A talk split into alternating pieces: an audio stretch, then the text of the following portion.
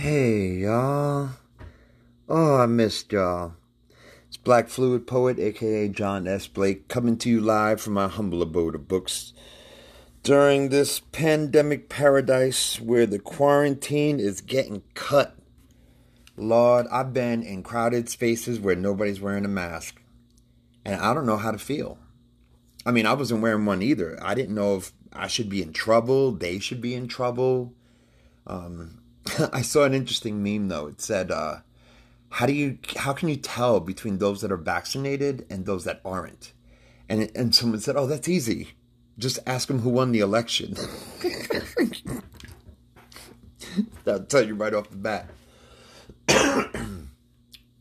So, um, I've taken a big break from social media.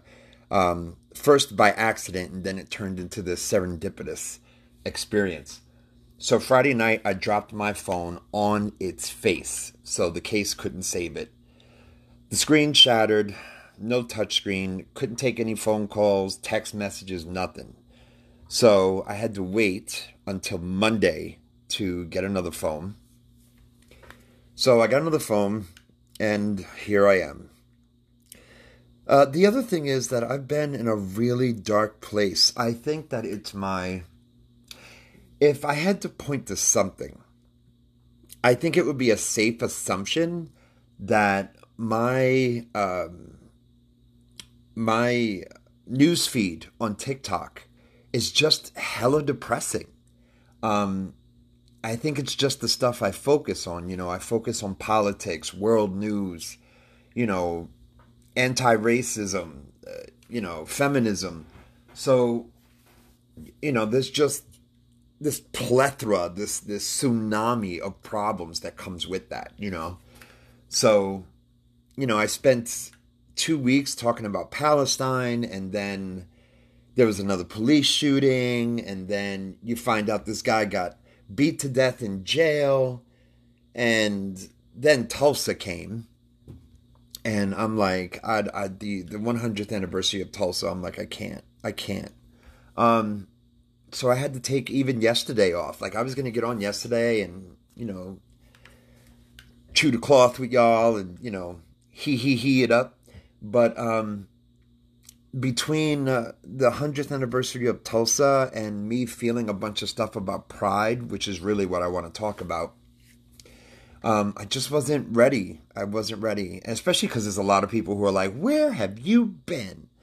Um, rightfully so. But I could tell you the bad news is I've been in a dark place, right? But the good news is I have to be in that dark place in order to write this memoir. Well, a lot of it anyway. The other interesting news is um, it's a struggle to navigate this pain. You know, I have to, in many ways, not necessarily re-traumatize myself, but I do have to take myself back to the events, experiences, and emotions that sometimes didn't feel so great. And... Um, That's been a challenge, you know. I've, I've been procrastinating a lot with my writing because I don't want to feel what I'm feeling now. But now I feel it and I'm ready. Um, I feel it so much that it is seven forty-two in the morning and I have yet to go to sleep. I think I ate a burrito yesterday and I ate something on Sunday. Um, in other words, my depression is in full swing.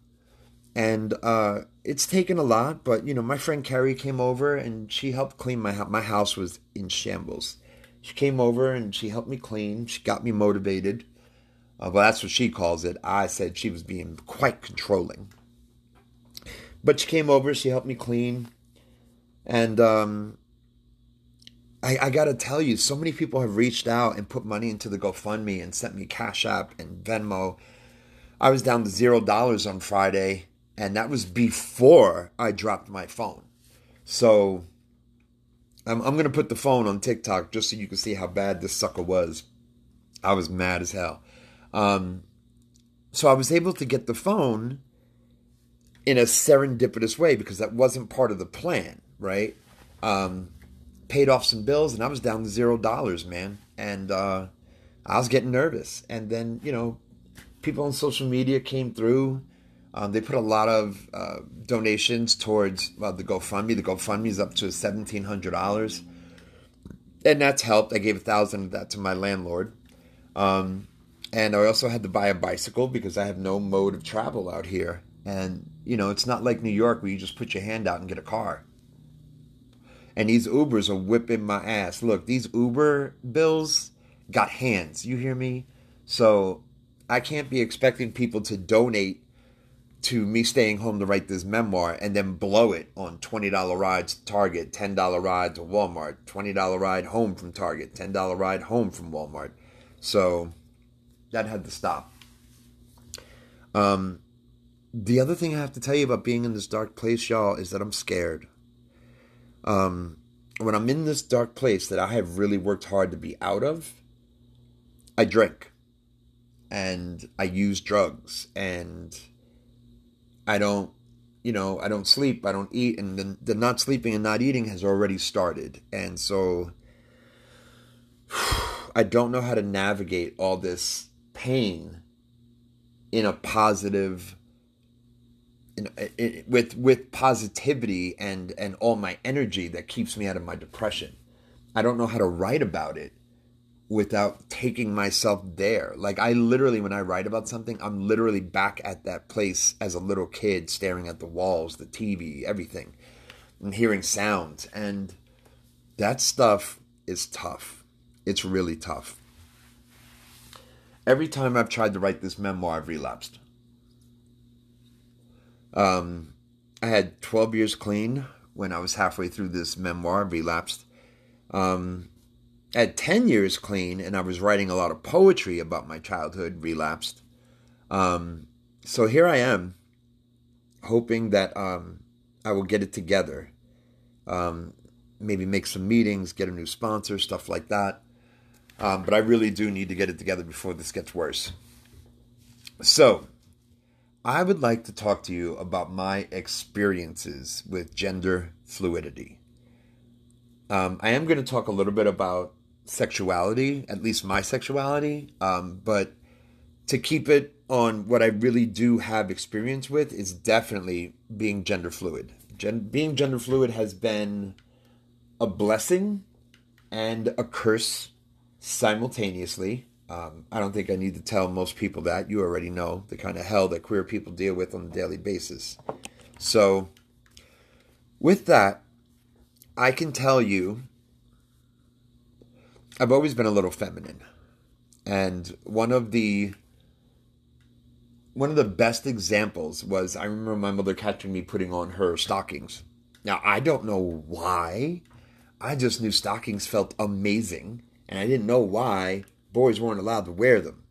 I always thought that women's shoes were way cooler than men's shoes. Men's shoes were boring and flat. Women's shoes had heels on them, you know what I mean? Um, and so, you know, my mom would occasionally catch me putting on her clothes, and granted, a lot of that is my mother was the only example in the house of an adult. My dad wasn't there. I would have loved to put on my dad's jacket or suit or hat, but it just wasn't available, you know? Um, so I don't think that was the beginning of my gender fluidity. I just think that was a kid wanting to dress up like the adult in the house, you know, to be the boss. And my mom was definitely the boss.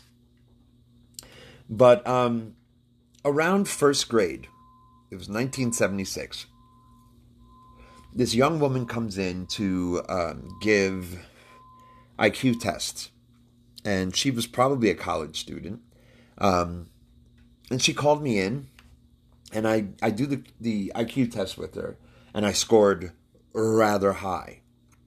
So she wanted to test me again. So I came, she came to my school, and the next day she tested me, and I tested really high again. Now, granted, that had a lot to do with me just being home and sick with asthma all the time, and all I did was read and, you know, watch educational programs on P B S. So anyway, I digress. When we go over the I Q test the second time, she says, "John, why do you sit that way?" That way meaning my legs were crossed and my hands were limp. And I said, "What do you mean?" And she said, "Why do you sit kind of like a girl?" And I said, "I don't know. It's just comfortable." I didn't know there was a way I was supposed to sit. Um, so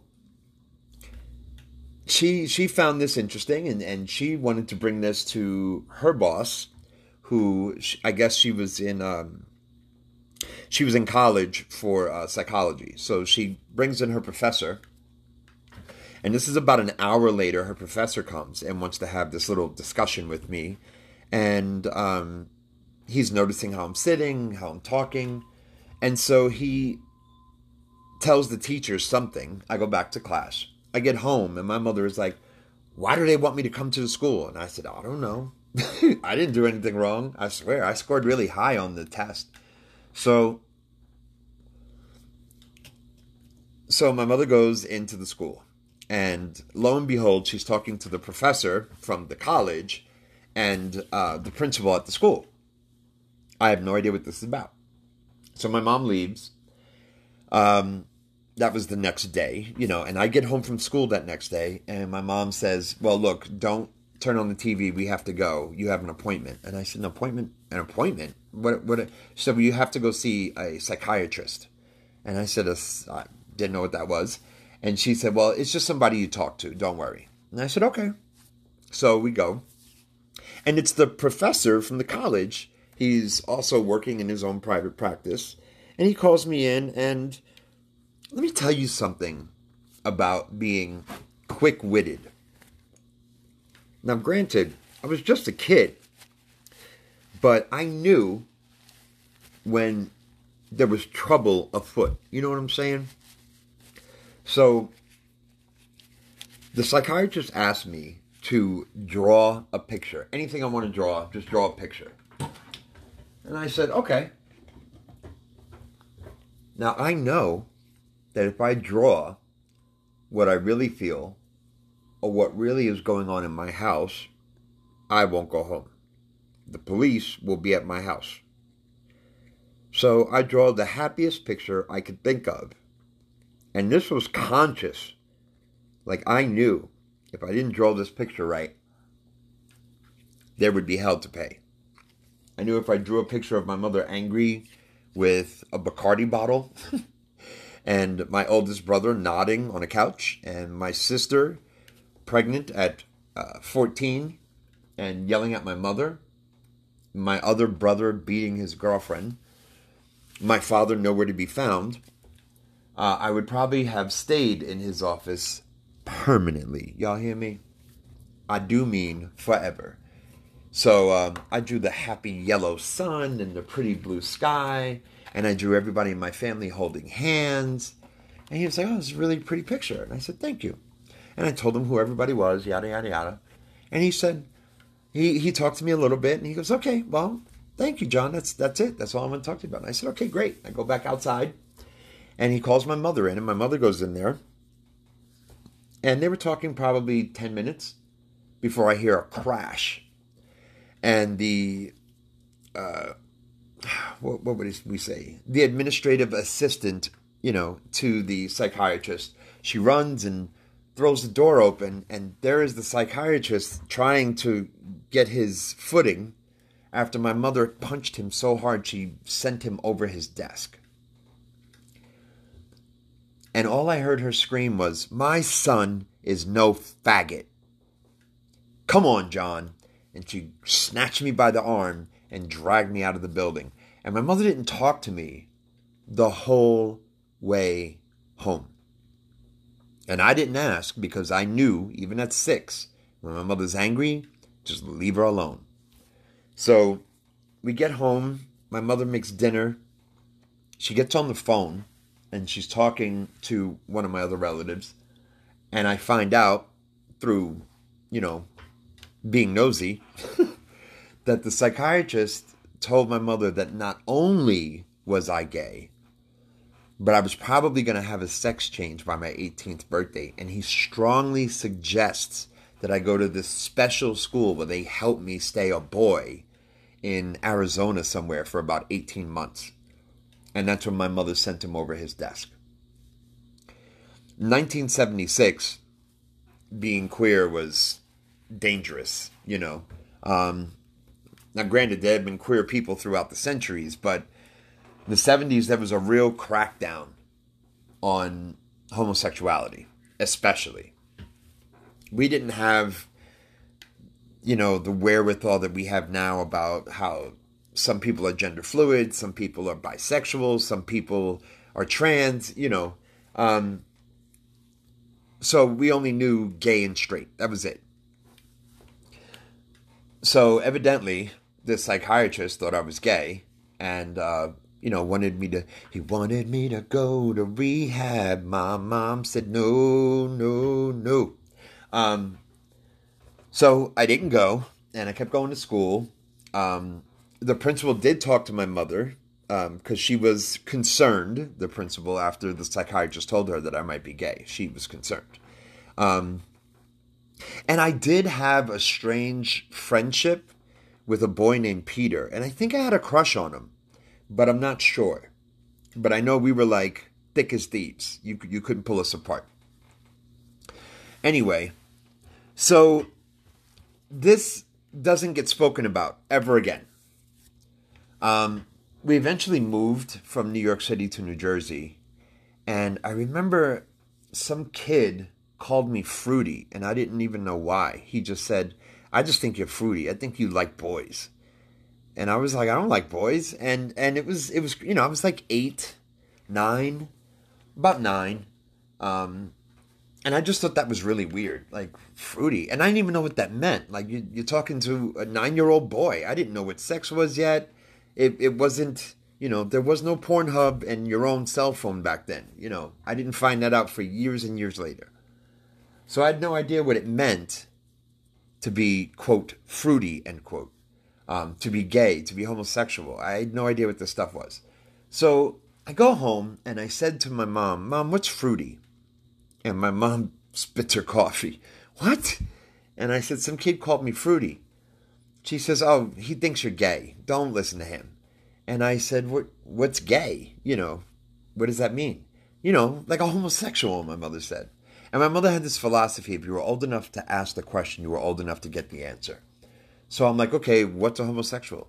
She's like, well, you know how like you want a girlfriend? And I said, yeah. She goes, well, homosexual men want a boyfriend. They don't want a girlfriend. And I said, well, that's gross. um, and my mother giggled.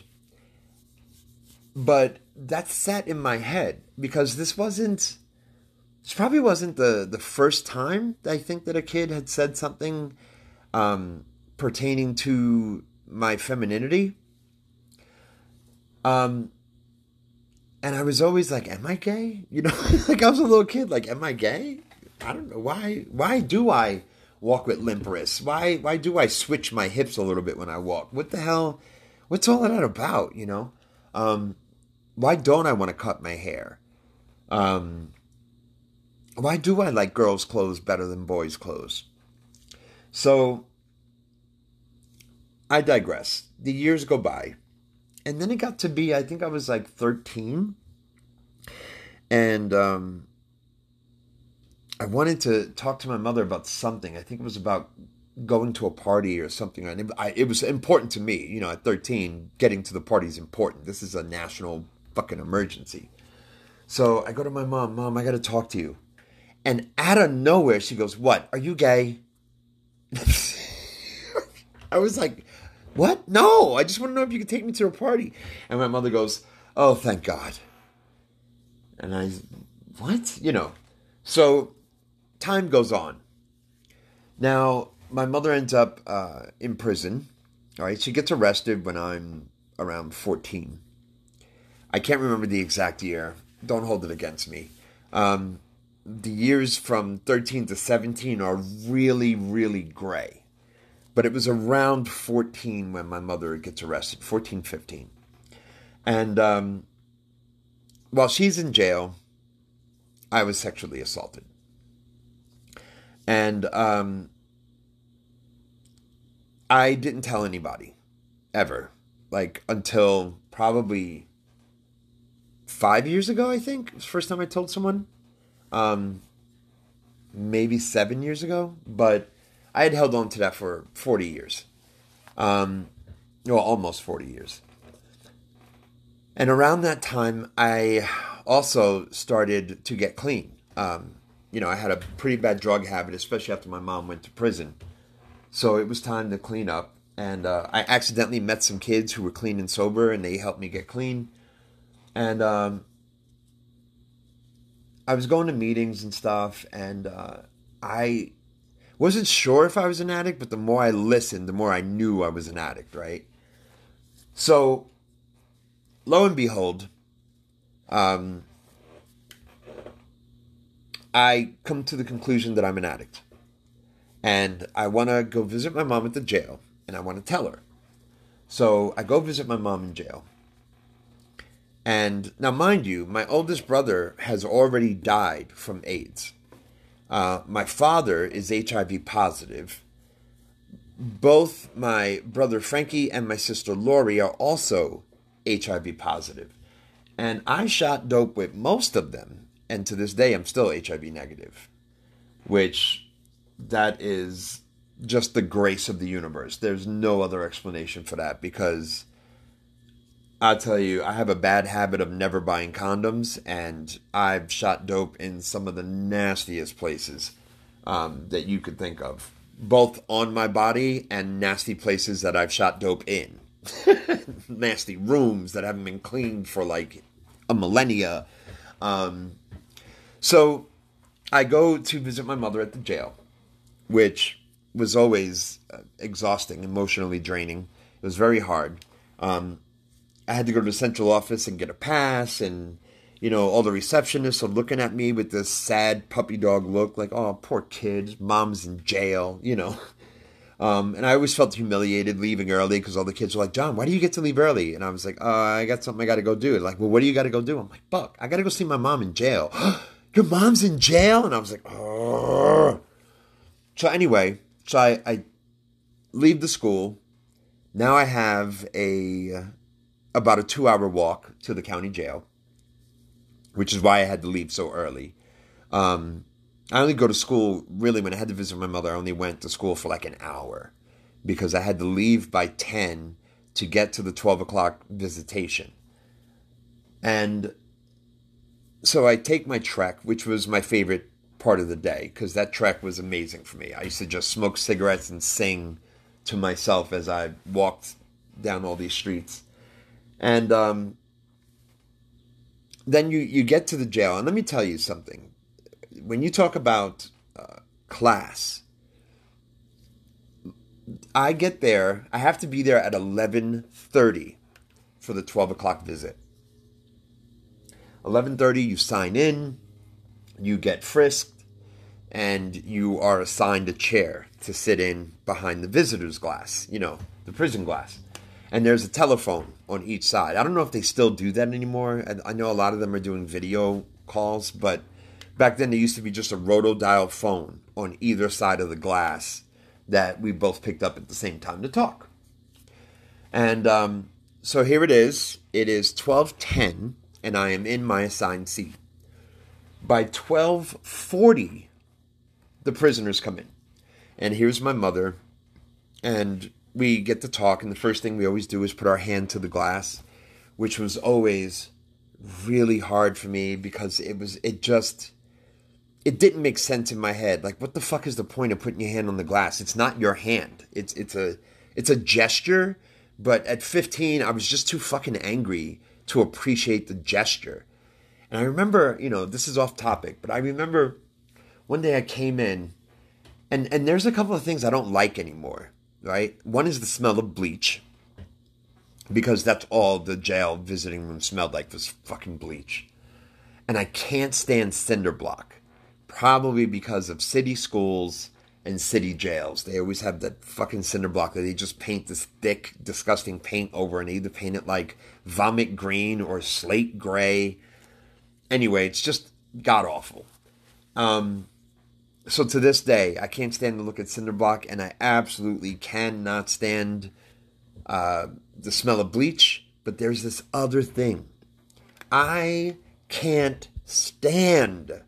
Nothing gets me more annoyed than to see handprints or fingerprints on glass.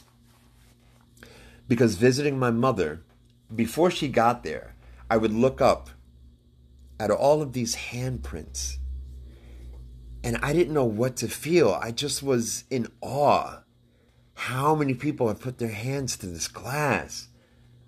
And it was always like, the one time I got really sad, I didn't cry till I left. I never cried until I left, but I always cried.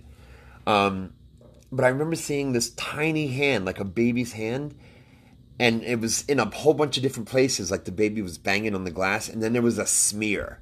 Like, like the child had to be dragged away from the visiting glass. And it broke me. It just fucking broke me. Um, so I visit my mom. My mom comes downstairs. And then we have to go through this whole ritual where she shuffles in, glass around, uh, uh, chains around her legs, chains around her waist, handcuffs. And then when she gets in, they guy pulls out the, the key. He's got to look for the key. He's like, oh, motherfucker, we only got twenty minutes as is. So twelve forty, now he's jump, fumbling around for the fucking key. And he unlocks, he unlocks her feet first. Then he unlocks the belt around her waist. And then he unlocks her wrist. And she rubs her wrist and rubs her waist. And then she runs over to the chair and she smiles. And she puts her hand to the glass. And I put my hand to the glass. It is now twelve forty-five. I have... And and it has to end early because the new prisoners have to come in for the one o'clock visit. So we get to visit for ten minutes. And this happened every time. I'm telling you, it was it was the, the most frustrating thing on earth. So we only have ten minutes. So thank God my mother and I are direct because we ain't got a lot of time here. So my mom goes, hey, it was a surprise to see you today. And I said, yeah, I, you know, I took off from school because I wanted to talk to you. And uh, I wanted to talk to her about, uh, you know, how I think I'm an addict. I've been going to meetings, and I think this is something I need to take care of. And uh, so I said, I, I really need to talk to you. It's important. And she said, what, are you gay? If you're gay, just tell me. I, I mean, John, I, you know, I'm going to love you. Just tell me. And I was like, no, Ma, why is it every time? Because this this wasn't the second, this wasn't only the second time she's done this to me. She's done this to me on numerous occasions. But I was like, why do you keep asking me if I'm gay? And she's like, oh, nothing. What is it? And I said, I think I'm an addict. And um, I've been going to, to meetings for that. And she went, oh, thank God. And I said, what? And she said, I, I just, I thought you were going to tell me you were gay. I didn't know what I was going to do. And I sat back in my chair, and this was the first time I really grasped the idea of homophobia without ever knowing the terminology of it, because I just finished telling my mother that I've been shooting heroin during the AIDS epidemic, that both of my, all three of my siblings have tested positive for the virus. My father has tested positive for the virus. And you're just glad I'm not gay? Like, what? Um, I didn't say anything, but I just kind of shook my head. I, I just didn't get it. And she said, John, don't get me wrong. I mean, if you were gay, I would love you. I just don't want you to be gay. It, it's, it's a tough life. It's a really, really tough life. I've seen what happens to gay people, and it's not good. And in my head, I'm just like, well, then fucking do something about it and help the gay people, you know. But I wasn't there yet. Um, so we talked about my addiction. And then my mother's like, John, you're not an addict. You were just going through a phase. A phase. I said, Mom, how many teenagers you know go through a heroin shooting phase? um, and she was like, I just don't think you're an addict. I just... I don't think you're an addict. And I said, okay, you know, I'm still going to go to the meetings, but I don't want to talk about this with you.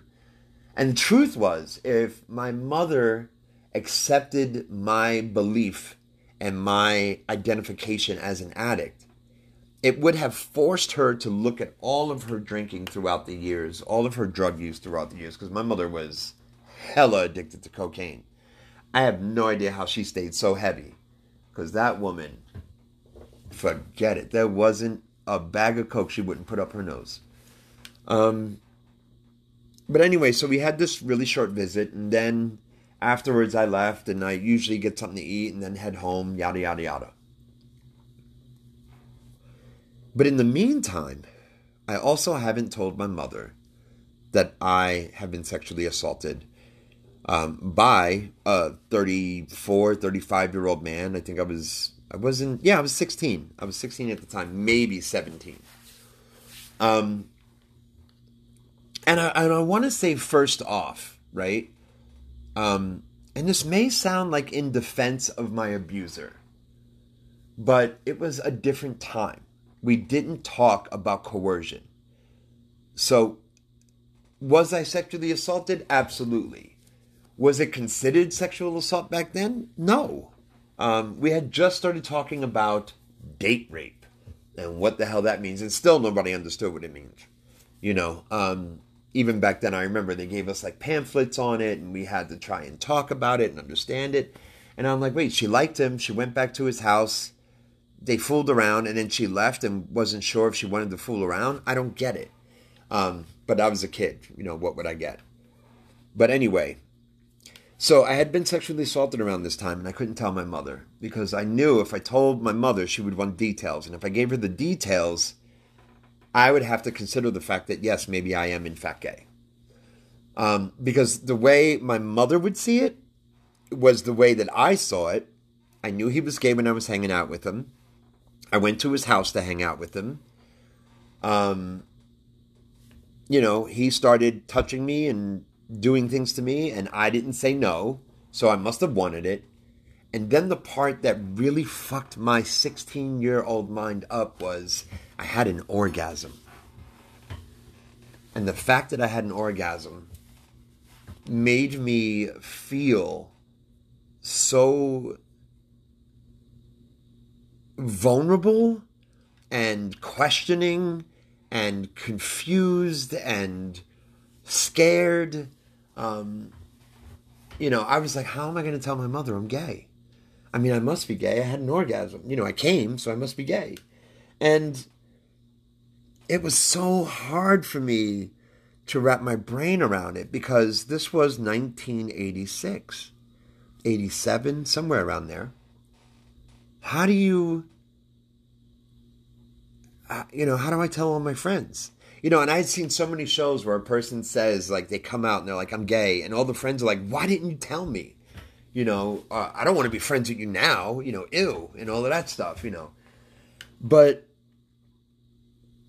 I just, I just held on to it. And from that point forward, I knew I was attracted to women, but I was like, I must be bisexual. Because there are parts where I did enjoy it after, you know, telling him, no, I didn't want to, no, no. And then he just kept, you know, pushing, pushing. And then things ended up happening between us. He ended up going down on me, and and that was that. And I just remember feeling strange. And he gave me money, and I think the money was just to, you know, put me at ease. I think he gave me like seventy-five bucks, and I needed the money, man. My mom was in jail. My father was nowhere to be found. Um, I needed that money, so I wasn't going to say no. Um, but then I remember him telling me, like, if, uh, you know, if you ever need some money, just come on over. And I was like, that's gross. Like, no, you know, and I didn't say anything, but, you know. And after that time, I had started hanging out with this gentleman a little more regularly because I felt like this must be where I belong. And I remember talking about it in meetings and nobody had an answer. Um, I remember talking about it with friends in recovery. And I told them who with and everything. And nobody even batted an eye. They're like, oh yeah, that's just Robert, you know. Um, and to this day, I don't know how to feel about it, you know. Um, I cried once about it, and it was probably I was at I was a student at Virginia Commonwealth University, and I remember it was the um, what are they? It's the first one I had ever attended. The Take Back the Night. And when a bunch of people get up and tell their stories about being sexually assaulted. And uh, I did not get up there, but I had at that moment, I had I had an epiphany at that moment that I was sexually assaulted. I didn't know until I was forty-five years old that I was sexually assaulted at seventeen. Like, for years and years and years, I just thought I had this tryst, you know, at seventeen with this thirty-four-year-old guy. And even though I had told other people by that point, because I had, at that point, I had started dealing with my own misogyny and, and the harm that I had caused women. Um, so I knew what coercion looked like. I knew what victimization is. I knew what abuse is, but I just blocked it all out. And so I'm sitting at this Take Back the Night uh, gathering, and all of a sudden, I just started hugging myself, and I had to sit on the floor, and I got into this, like, you know, my knees up to my chest, you know, and just ribboned my arms around my body. And I just remember wanting to be small and smaller and smaller, you know.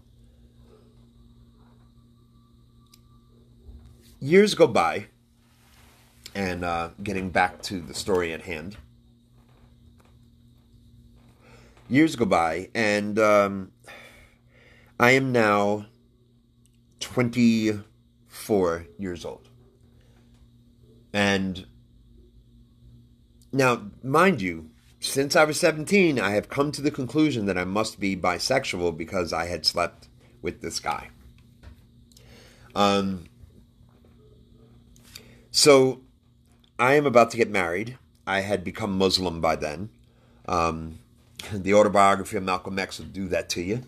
So, um, so I had uh, joined the ranks of Islam. And um, I met this woman. And uh, we got married, like, right away. Like, I knew her maybe three months. And we got married. Um, and I felt guilty because I had never told her this belief I had. Now, I hadn't been with any other men, but I had started hanging out with a lot more queer people because I convinced myself that I was queer. Having never been with any other man but my abuser, still, I had an orgasm, so it must be real. So, I pulled my wife uh, to the side shortly after we had gotten married, same day. And I said, look, I got to tell you something. I said, I, I think I'm bisexual. I don't know, but... And she flips. This is a black woman in nineteen ninety-four.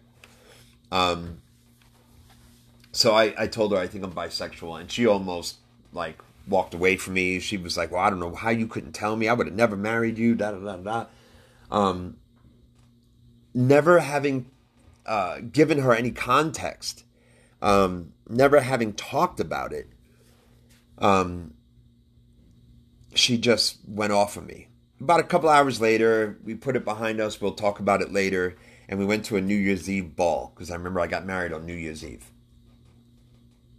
And so we go to this New Year's Eve ball, and a lot of my friends are there. We're having a great time. Uh, my wife is off talking to her friends, and I'm on the dance floor when all of a sudden... You know, midnight hits, I go find my wife, I kiss my wife, and then I go back out on the dance floor real quick, and one of my friends, his name was Steve, I said, um, Steve, do you have any New, New Year's resolutions? He, he said, yes, I'm coming out. And I had known he was gay, but he didn't make it public yet. But, I mean, he was, you knew, you just knew. Um, but he said, I'm coming out. And he grabbed me by the face and shoved his tongue in my mouth. And we kissed in the middle of this New Year's Eve ball. A lot of my friends, I mean, most of the people there I knew. And all these people saw me kiss this guy, Steve, on the dance floor.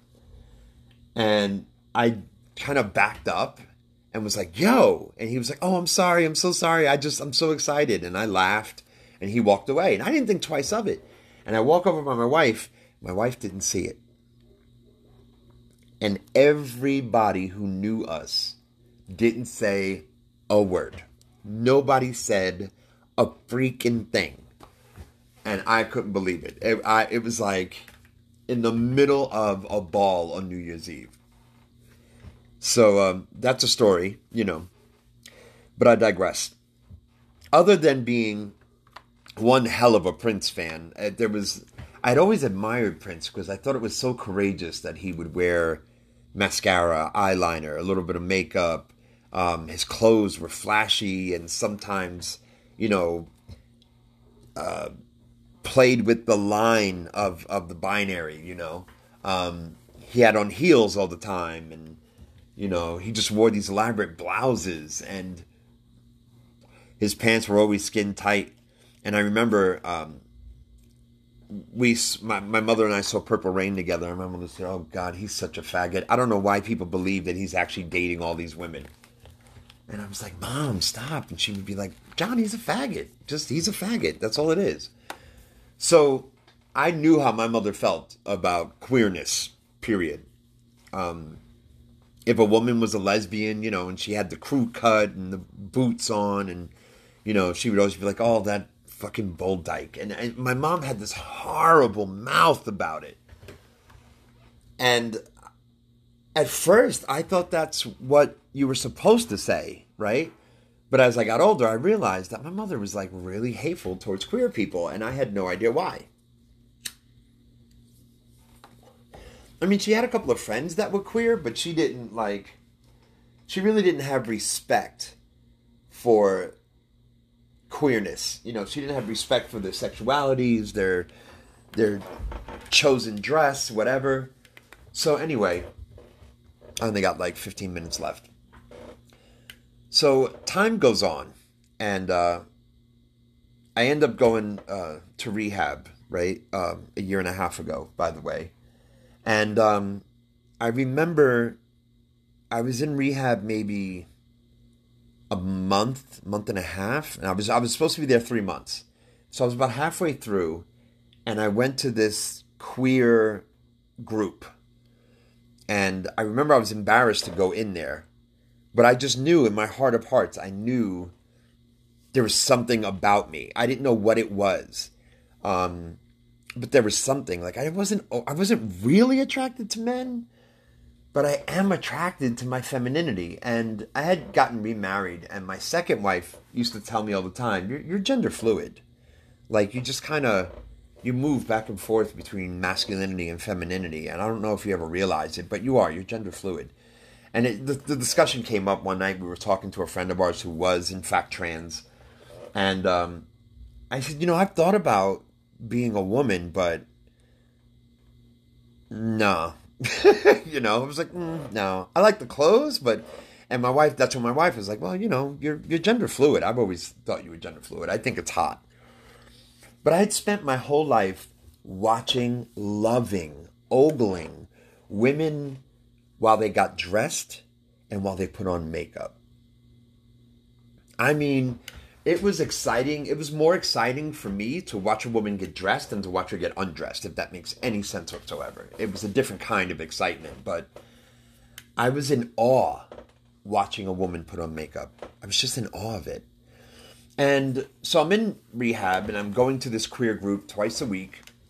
And I finally bring up the fact that I'm not sure if I'm gay, but the sexual assault, yada, yada, yada. And the therapist was like, well, John, you can have an orgasm while you're being sexually assaulted. Your body doesn't know it's abuse. Your body just knows it's sex. And I said, oh, well, then maybe I'm not queer. And so we, I had learned a lot about gender and a lot about sexuality in college before I went to rehab. Um... And I thought maybe I was genderqueer. Um, and so I, I kept going and suddenly it came up um, about gender expression. And I do tend to be feminine more often than I'm masculine. Um, and so like I had all these questions, you know, and, and by the time I left rehab, I knew that uh, I was gender fluid.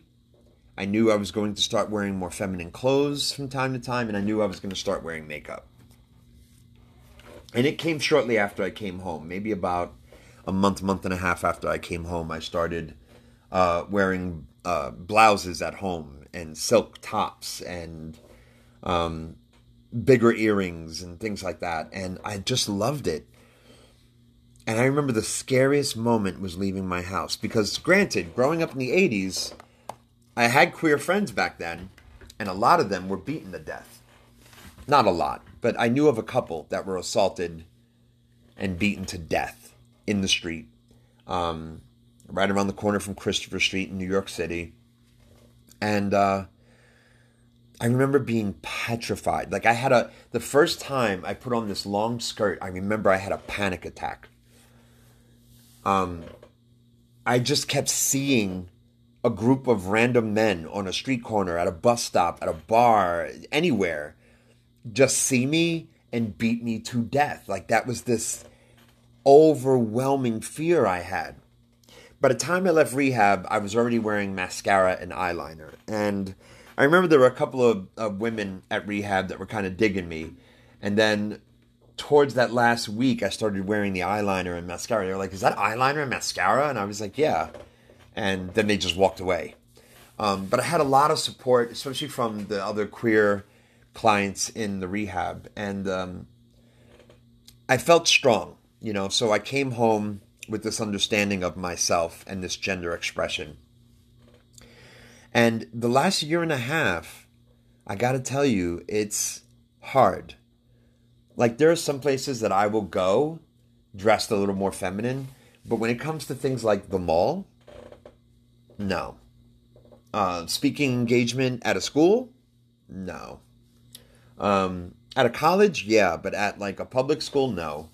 Um, I'm afraid to start dating. I'm afraid to, you know, people will see me when I'm not in my feminine dress and a woman will be like, oh, you know, hi, here's my number. And I never call because I just know, I know that if she was to come to my house and see all this makeup, she would be like, uh, yeah, taxi, I'm out. Check, please. So I've been dealing with that, you know, um, the loneliness, and that's part of this dark place. Um, I haven't been romantic with anybody for months, and um, the loneliness is hard. This house, it's a small one-bedroom apartment, but y'all, this thing is like the size of a museum when it's quiet. And um, I'm just scared, you know? I'm just scared. There's really no other way to put it. I'm scared I'm going to be alone the rest of my life.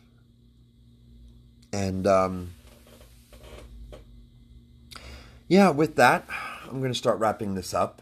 Um, but I hope this gives you some insight.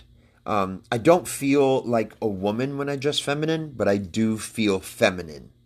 Um, and I think that's the difference. I don't, I don't qualify myself as a woman, although I really don't care what pronouns people use. Um, but I'm just, I'm just coming to terms with all of this myself. Like I still, I still have my days where I'm scared to dress feminine and leave the house.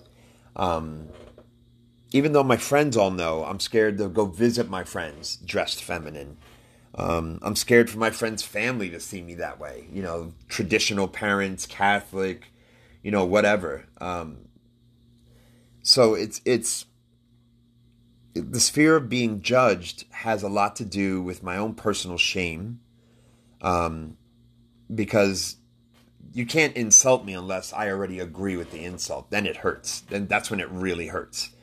So I've been working on my shame. So it, it's, it's not so much I'm afraid of what people are going to say.